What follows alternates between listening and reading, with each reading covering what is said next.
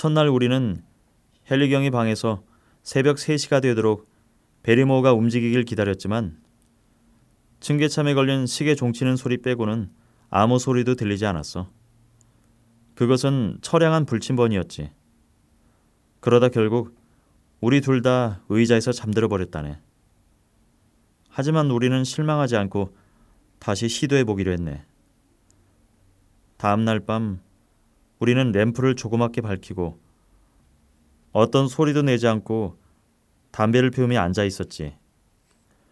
시간은 정말 느리게 갔어.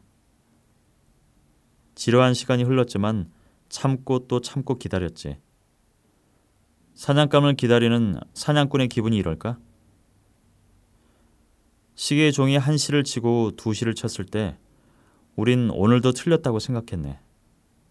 바로 그때 우리는 용수철이 튀어오르듯 벌떡 일어나서 피곤에 절어서도 소리에 귀를 쫑긋 세웠네. 우리는 복도마루가 삐걱거리는 소리를 들었어. 우리는 숨을 죽이고 그 발소리가 모퉁이를 돌아갈 때를 기다렸어. 그런 뒤 헨리경이 소리나지 않게 방문을 열었고 우리는 베리모어 집사의 뒤를 따르기 시작했어. 촛불을 든 집사는 벌써 회랑을 돌고 있었기 때문에 복도는 어두웠어. 우리는 맞은편 복도를 향해 살금살금 걸어갔어. 큰 키에 턱수염을 기른 집사가 곧 반대편 복도로 들어서는 모습이 보였어. 그는 어깨를 움츠린 채 뒤꿈치를 들고 살금살금 걸어가더군. 그리고 그는 이전에 그 방으로 들어갔어. 어둠 속에서 방문의 윤곽이 촛불빛을 받아 잠깐 드러나는가 싶더니 어두운 문틈으로 노란 불빛이 새어나왔지. 우리는 복도마루를 한 발자국 걸을 때마다 조심하고 또 조심하며 그 방을 향해 다가갔어. 치밀하게 계획한 끝에 미리 구두를 벗어놓고 미행에 나섰지만 발밑에 낡은 판자가 삐걱거렸어. 혹시라도 그가 들을까 싶어 조마조마했는데 베리모어는 귀가 어두운 데다 딴 데 정신이 팔렸었지. 마침내 그 앞에 방 안을 들여다보니 집사가 손에 촛불을 들고 창문에서 이틀 전과 똑같이 긴장한 하얀 얼굴을 유리창에 붙이고 있었어. 어떻게 할 것인지 사전에 계획을 세워놓지는 않았지만 헨리경은 거침없이 행동하는 직선적인 사람이야.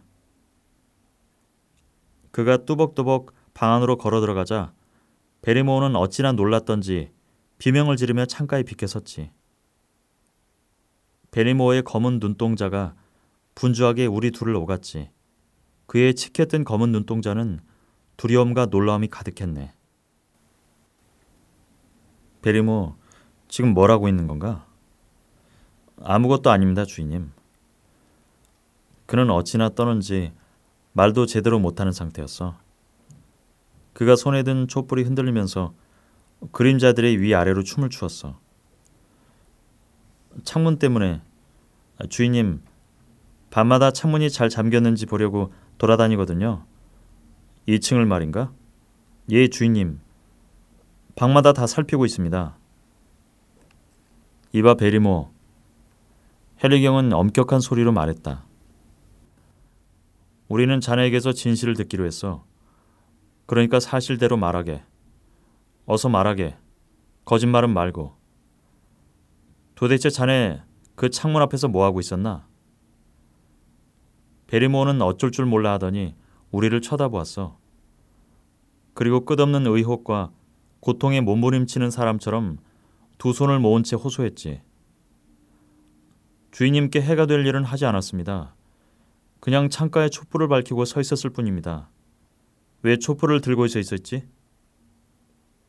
오, 부디 더는 묻지 말아주세요. 분명히 말씀드리지만 그것은 저희 비밀이 아니기 때문에 주인님께 말씀드릴 수 없습니다. 다른 사람이 아니라 오직 저하고만 관계된 일이라면 주인님께 비밀을 하려고 애쓰지도 않을 겁니다. 그때 문득 떠오르는 게 있어서 나는 집사의 촛불을 빼앗아 들었지. 이렇게 신호를 보낸 건가? 나는 말했지. 상대방이 답신을 하는지 기다려보자고. 나는 그가 했던 것처럼 촛불을 들고 밤의 어둠 속을 응시했어.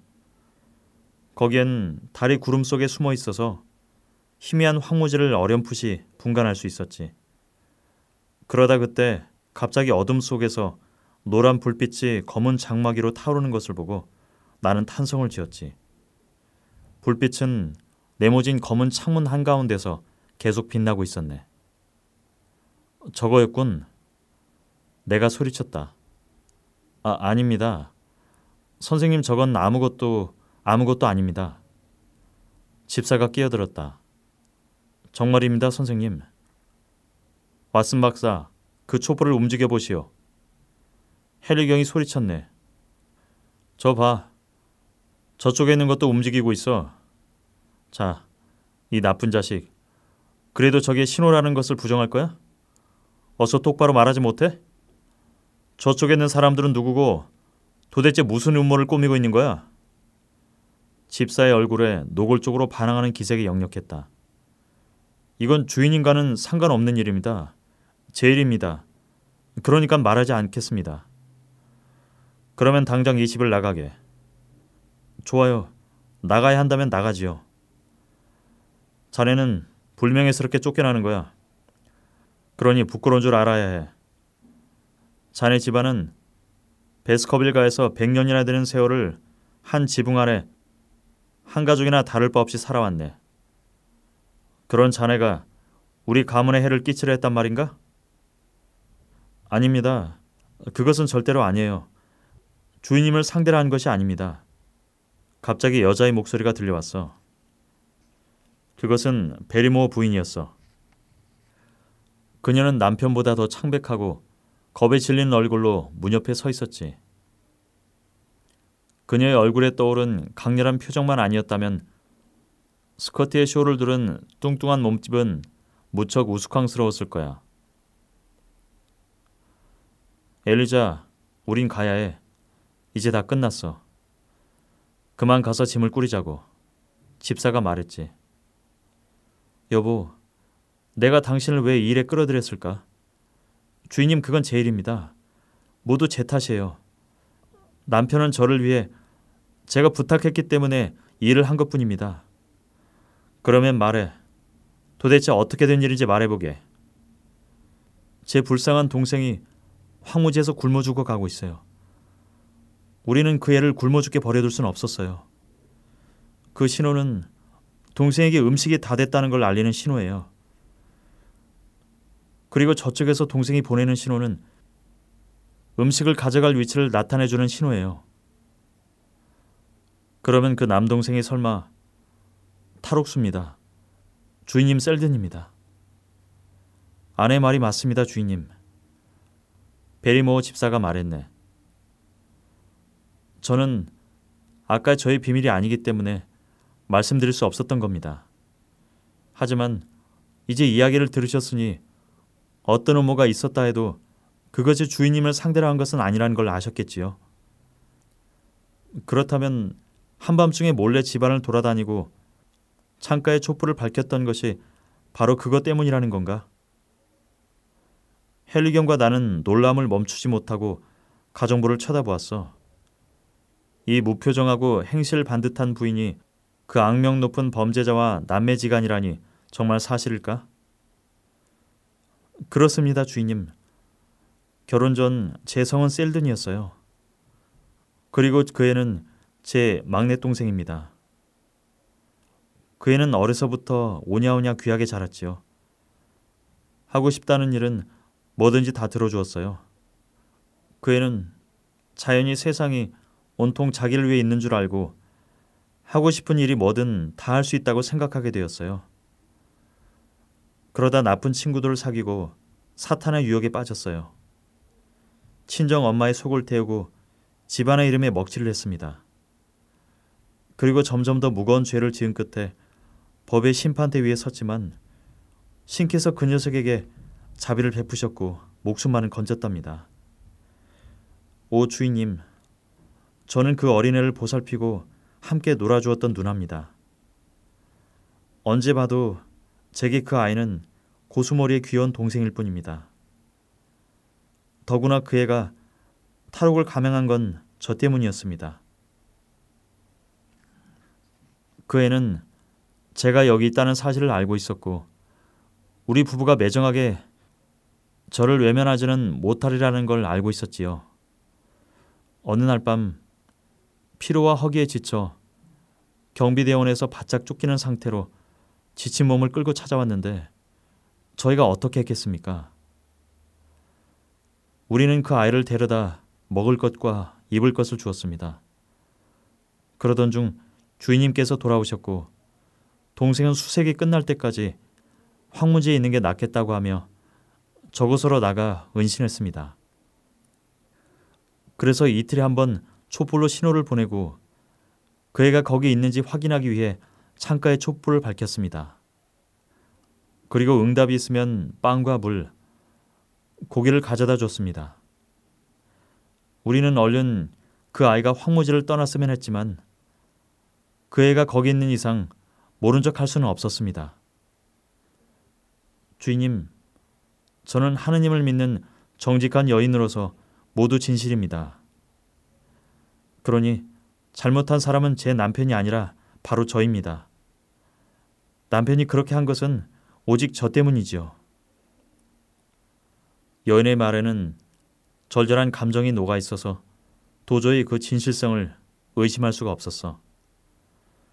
베리모, 모두 사실인가? 예, 주인님. 틀림없는 사실입니다. 좋아.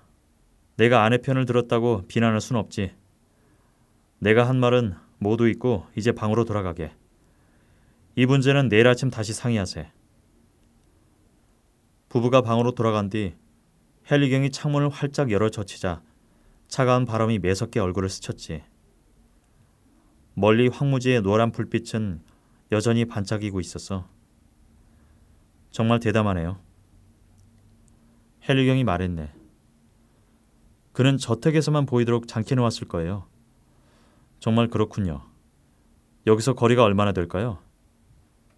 클래프트 토어 옆인 것 같은데 여기서 삼 킬로미터쯤 떨어진 거리에 있다는 소리군요.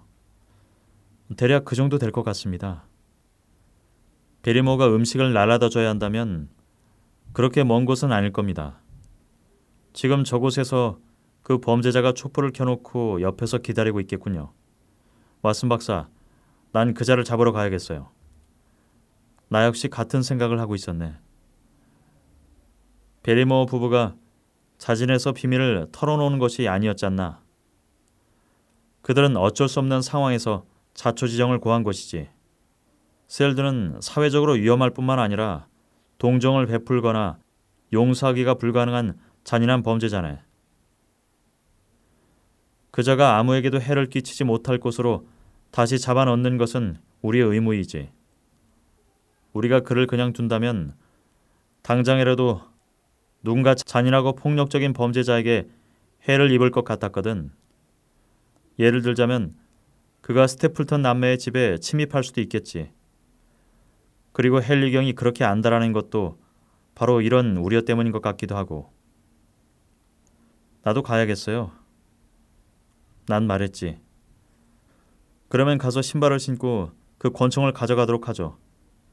이왕면 서둘러야 해요. 저 녀석이 불을 끄고 딴 곳으로 도망가면 헛일이니까요. 우리는 오 분 뒤에 현관을 나섰지. 스산한 가을바람에 나뭇잎이 맥없이 떨어지는 관목 숲길을 서둘러서 지나갔어. 밤 공기는 차고 축축했어. 달이 잠시 비추는가 싶더니 하늘에는 이내 구름이 가렸고 막 황무지에 들어설 땐 이슬비가 떨어지더군. 불빛은 여전히 밝혀져 있었다네. 경의 무기는 뭡니까? 나는 물었지. 난 사냥용 채찍을 가져왔어요. 우리는 재빨리 놈을 포위해야 해요. 놈은 막다른 골목에 몰린 쥐새끼 같으니 놈을 단번에 기습해서 제압해야 합니다. 그런데 왓슨 박사, 이 시간에 황무지에 나오는 걸 알면 홈즈 씨가 뭐라 할까요? 악의 세력이 출몰하는 밤 시간에는 황무지에 발을 들여놓지 말라고 했었으니 말입니다. 헨리경의 말에 대답이라도 하듯 바로 그 순간 거대한 그린펜 늪 어디선가 괴상한 그 소리가 다시 들렸네. 그것은 전에도 그린펜랩 근처에서 들었던 소리였지. 적막한 밤 시간에 그 소리는 바람을 타고 들려왔어. 긴 낮은 울음소리는 점점 커지더니 울부짖는 소리가 됐지. 그것은 다시 구슬픈 신음소리가 되었네. 그 소리가 거듭되었고 대기는 온통 귀에 거슬리는 무서운 소리로 전율했네. 헬리경은 내 옷소매를 붙들었어. 그의 얼굴이 하얗게 질렸다네. 박사님, 저 소리는 뭡니까? 잘 모르겠는데요. 황무지에서 나는 소리 같군요. 전에도 한 번은 들은 적이 있지요. 소리는 온데간데 없어지고 무거운 침묵만이 흘렀네. 우리는 귀를 쫑긋 세웠지만 더는 아무 소리도 들리지 않았지. 왓슨 박사, 그 소리는 사냥개가 짖는 소리가 분명해요. 헬리경이 말했지. 그는 갑자기 공포에 질려 더듬거리며 말했고 나는 등골이 서늘해졌어. 사람들은 저 소리를 듣고 뭐라고 합니까? 헬리경이 물었네. 누구 말인가요? 이곳 주민들 말입니다. 그들은 무지합니다. 그들이 떠드는 소리에 귀 기울일 것 없어요. 왓슨 박사, 그들이 뭐라고 하는지 말해 주십시오. 나는 망설였지만 입을 다물고 있을 수 없었지. 이곳 주민들은 저것을 베스커빌가의 사냥개가 우는 소리라고 한답니다. 그는 신음했고 잠시 말이 없었다네. 틀림없어요. 사냥개가 맞아요. 그가 마침내 말했지. 하지만 그 소리는 여기서 몇 킬로미터 떨어진 곳에서 나는 소리였습니다. 어디서 소리가 나는지 확실한 방향은 알 수 없었지요. 그 소리는 바람에 실려온 듯했어요. 혹시 그린펜랩 쪽이 아닐까요? 아마도 그럴 겁니다. 그렇다면 저쪽이겠군요. 왓슨 박사, 분명 사냥개가 울부짖는 소리였지요? 사실대로 말해주십시오. 난 어린애가 아닙니다. 최근에 그 소리를 들은 건 스테플턴과 함께 있을 때였어요. 그는 그게 멸종위기에 어떤 새가 우는 소리라고 했지요. 말도 안 돼요. 사냥개가 분명해요. 아, 전설이 사실일까요? 그런 전설이 이유 없이 생기지는 않았을 텐데요. 내가 죽게 될까요? 왓슨 박사는 그 전설을 믿지 않으시죠? 아니, 아니에요. 그건 사냥개의 소리였어요. 그 모든 이야기에 일말의 진실이 들어있다는 것일까? 내가 저주받은 운명 때문에 정말 위험하다고? 박사님도 그렇게 생각해요? 어때요, 박사님? 물론 그렇게 생각하지 않아요. 런던에서는 우습게 생각되었는데 여기 황무지의 어둠 속에서 저 울음소리를 들으니 느낌이 전혀 다르군요. 더욱이 내 삼촌 말이에요. 그분이 돌아가신 곳에서 멀찍이 사냥개의 발자국이 있었다고 했죠. 아기가 딱딱 맞는군요. 나는 겁쟁이는 아니지만 저 소리를 들으니 정말이지 소름이 끼치네요. 내 손을 잡아봐요. 헬리경의 손은 정말 얼음장처럼 찼다네. 내일이면 나아질 겁니다. 그 소린 쉽게 잊어버릴 수 없을 것 같습니다. 왓슨 박사, 이제 우린 어떻게 해야 하나요? 돌아갈까요? 천만에요. 놈을 잡으러 나왔으니 잡아야죠. 우린 탈옥스와 전설 속의 사냥개를 동시에 쫓고 있군요. 우리가 쫓기고 있는 것이 아니란 말입니다. 갑시다. 우리는 황무지의 어떤 사악한 것들이 활개를 치고 다니는지 알게 될 거예요. 우리는 그렇게 어둠 속에서 천천히 기웃뚱거리며 나아갔네. 주위에는 울퉁불퉁한 바위산들이 새까맣게 서 있었고 앞에는 노란 불빛 한 점이 빛나고 있었지. 그런데 어두운 밤에 불빛이 있는 곳까지의 거리를 종잡기 어려웠네. 바로 코앞에 있는 것처럼 가깝게 느껴지는가 하면 저 멀리 지평선에 있는 듯 하기도 했고 또 몇 미터 앞에 있는 것 같기도 했지. 하지만 우린 마침내 불을 피운 곳을 찾아냈지. 우리는 그곳이 아주 가깝다는 것을 알아챘지. 그것은 바위 틈에서 촛농을 흘리며 빛을 내고 있었어. 바위가 병풍처럼 촛불을 둘러싸서 바람을 막아줄 뿐 아니라 베스커빌 저택이 아닌 어디서도 보이지 않게 가려주고 있었어. 우리는 커다란 근처 바위 뒤에 몸을 숨기고 그 신호형 촛불을 바라보았지. 인기척이라고는 전혀 느껴지지 않는 황무지 한가운데서 노란 불빛 하나가 병풍을 두른 채 혼자 타고 있으니 기분이 이상했어. 이제 어쩌죠? 헨리경이 작은 목소리로 속삭였지. 여기서 기다려보죠. 그 잔 분명 이 근처에 있을 테죠. 놈이 나타날지 한번 보자고요. 내 말이 끝나기 무섭게 그가 나타났다네. 촛불에 있던 바위 앞으로 흉악한 그자가 얼굴을 내밀었었어. 그는 타락한 욕망이 얼굴 가득히 새겨진 무서운 짐승의 얼굴을 지니고 있었어. 진흙투성이에 아무렇게나 자란 수염과 수세미 같은 머리. 그 모습은 산비탈 굴 속의 미개인의 모습 같더군. 그자의 발치에 놓인 촛불이 작고 교활한 눈 속에 반사되었지. 그자는 사냥꾼의 발자국 소리를 들은 교활하고 사나운 짐승처럼 어둠 속에서 사방으로 눈알을 굴렸어. 그자가 무엇인가에 대해 의심하고 있는 것이 틀림없었어. 우리가 모르는 어떤 신호를 보내기로 미리 약속했는지도 모르고 다른 이유 때문에 그자가 눈치를 챈 것인지도 모르지. 나는 그의 표정에서 두려움을 감지할 수 있었어. 그래서 나는 뛰쳐나갔고 헨리경도 거의 비슷한 순간에 뛰어갔다네.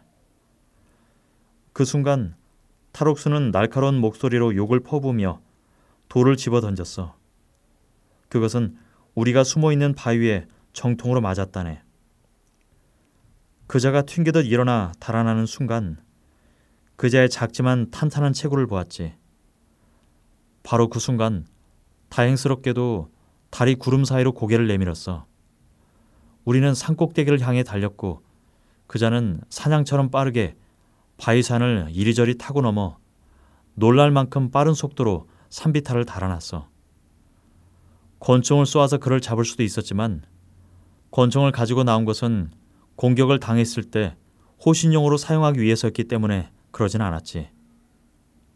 우리는 둘 다 걸음이 빨랐고 평소에 체력 단련도 잘해둔 편이었지만 그와의 간격은 점점 더 벌어졌지.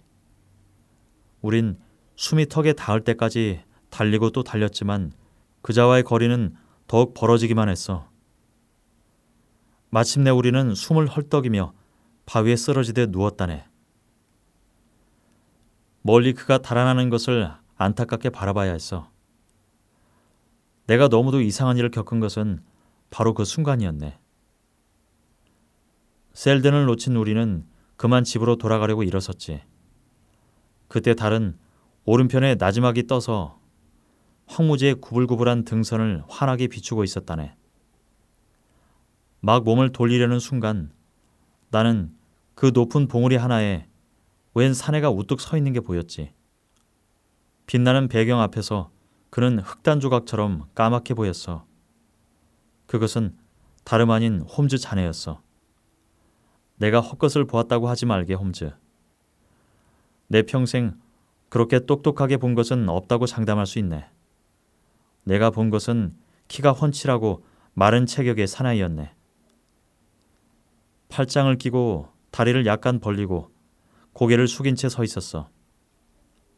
그 앞에 펼쳐진 이탄과 화강암으로 이루어진 황무지를 내려다보던 그는 무슨 생각에 잠겨있는 듯했어.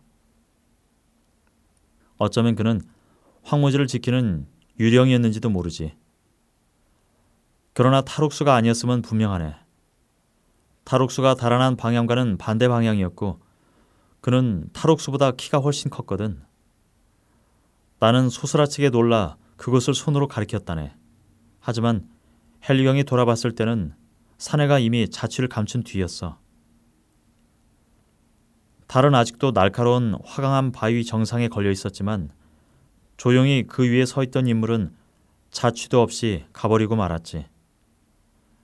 나는 얼른 그 봉우리로 달려가 그 일대에서 남자의 흔적을 찾아보고 싶었네. 하지만 그 봉우리는 우리가 있는 곳과 상당히 떨어져 있었고 헨리 경은 가문의 어두운 이야기를 연상하게 되는 그 울음소리를 듣고 신경이 곤두서 있어서 새로운 모험을 할 기분이 아니었어. 그는 바위산 정상에 홀로 서 있던 사람의 모습을 보지 못했으니까 그 이상한 존재와 당당한 태도를 본 순간에 전율을 느낄 수 없었을 거야. 경비원일 겁니다. 그가 말했어. 그자가 탈옥한 이후 황무지에는 경비원들이 쫙 깔렸어요. 헨리 경이 말이 맞을 수도 있겠지만 난 그 일에 대해 좀 더 조사해보고 싶어. 오늘 우리는 프린스타운 교도소 측에 황무지를 수색해보라고 연락해볼 생각이네. 하지만 우리 손으로 그자를 잡지 못한 것이 한으로 남는군.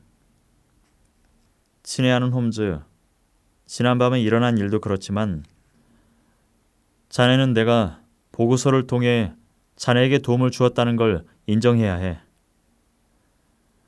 내 이야기의 상당 부분은 베스커빌 저택과 무관한 일들이지만 그래도 내가 알아낸 모든 것을 알려주어서 자네가 그 중에서 도움이 될 만한 것을 선택하는 게 제일 좋은 방법이라고 생각하네. 앞으로도 수사는 계속하겠네. 베리모어 문제에 있어서도 우리는 그들의 동기를 밝혀내고 상황을 정확하게 파악했네. 하지만 황무지의 음산한 울음소리와 이상한 거주자들의 비밀은 아직도 풀리지 않았어. 다음 보고 때는 이 문제에 관해서도 좀 더 밝혀낼 수 있을 거야. 가장 바람직한 것은 자네가 직접 여기에 오는 것이겠지.